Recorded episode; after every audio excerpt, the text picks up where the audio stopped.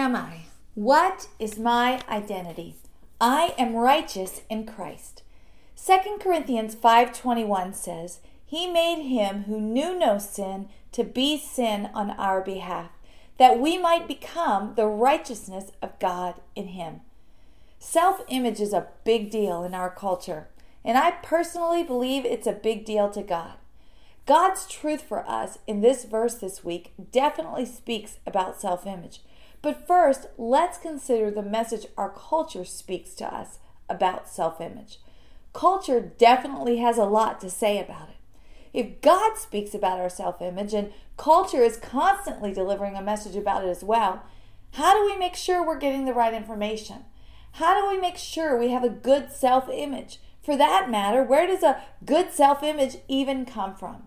You know, the culture of this world will tell us that a good self image comes from things like accomplishments or achievements, appearance, affluence. In other words, the more awards, titles, education, and accolades you have, the better you're going to feel about yourself. The better you look, the more you're going to like yourself. The more money you have, well, the more power and ease of life you're going to possess, and then you'll certainly know just how special and unique you are, right? Well, is all of that really true? Let's think about it. Now, I'm not one at all to knock hard work, excellence, and achievement. And honestly, when I work hard and I achieve something, I do feel good and I do celebrate the reward that comes from that. I also think it's important to take care of our physical bodies and our appearance. God created them and, and He wants to use everything we have to give Him glory. I know when I feel good physically, it affects much else in my life as well. And how about money? Is there self image value in money? Well, I've never been rich, at least by American standards, but when I'm a good steward of my resources, I do feel good about myself. I say all this to say we cannot dismiss the value of accomplishment, achievement, appearance, and affluence. I mean, the world doesn't look to those things as valuable for self image for nothing. See, when they're present in our lives, they do bring energy and zest for living. And when they're not present, we can tend to feel down and discouraged.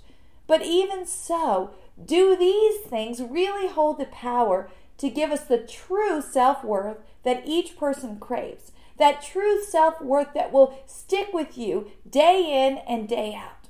Honestly, not really. We need to be careful to see them for what they really are. These are temporal things. But we need to look to God's Word to see where true self image that lasts really comes from. And I think that is the question. Where does the good self image, that lasting self image, come from? Our verse this week tells us where it comes from, and it has absolutely nothing to do with anything we have done, how we look, or anything we have accumulated. If we take it all the way back to the beginning of time, we remember that God Himself created us. And as our Creator, He alone has the right to assign us worth. The problem is, when we come face to face with our holy God, it's very obvious we don't measure up. We can easily feel worth less even amongst any accomplishments or affluence or beautiful appearance and achievements, we're all still sinners. And our sin creates shame and a poor self image in the face of a holy God. Sometimes that can even get rather twisted because we all know some people actually don't even seem to care about how much they fall short in the presence of God. But in reality, sin and all its effects cause shame and a constant feeling of condemnation, even when people try to mask it and try to make you think they don't care about what God thinks. Eventually, at some point, their low self image is going to become visible and it shows itself in different ways. That's why we have called our verse this week the Great Exchange. See, when we come to meet with God, we know we don't measure up. We know we're sinners. Call it whatever you like, but we know we have a messed up life or a life that has missed the mark, a life that took the wrong path, a life worth nothing more than filthy rags. And by the way, the Bible uses all these descriptions and more to describe us as sinners. And then there's Jesus. He is perfect, He's holy.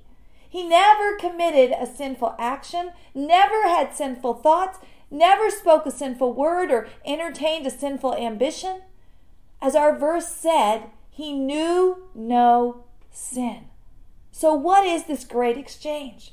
It is the exchange between Jesus and us. We give him our sin, and he gives us his righteousness. That's why our verse says, He made him who knew no sin to be sin on our behalf, that we might become the righteousness of God in him. Jesus takes our sin, we get Jesus' righteousness. Nothing can design a strong self image like knowing you are righteous in the sight of God. A strong self image comes from standing in the face of your Creator and knowing He sees you as good, as clean, as holy, and pure, and right before Him. Now, in and of ourselves, we can never be that. But when Jesus puts His righteousness upon us, God sees us as righteous. In Christ, our verse says, we take on the righteousness of God. That's just not a great exchange. To me, that is a divine exchange. See, some people have a shame based nature and they can't believe that God would ever see them as righteous. I know I used to think just like that. Have you ever had a hard time receiving a compliment?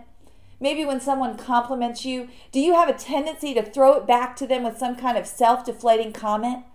I know that sometimes I, I tend to do that. And when I do, my husband will just look at me and say, just say thank you.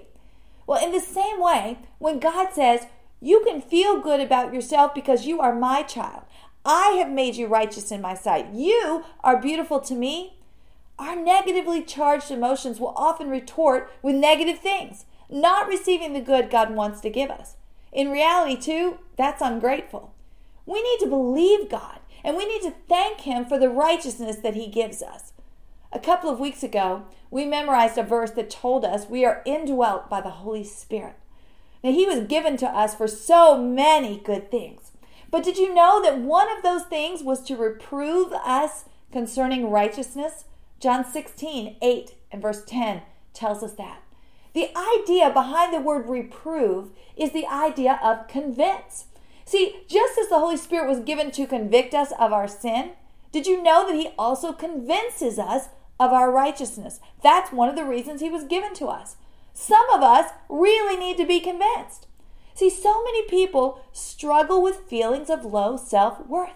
It takes divine intervention from the Holy Spirit to convince us that we are worth much in God's eyes.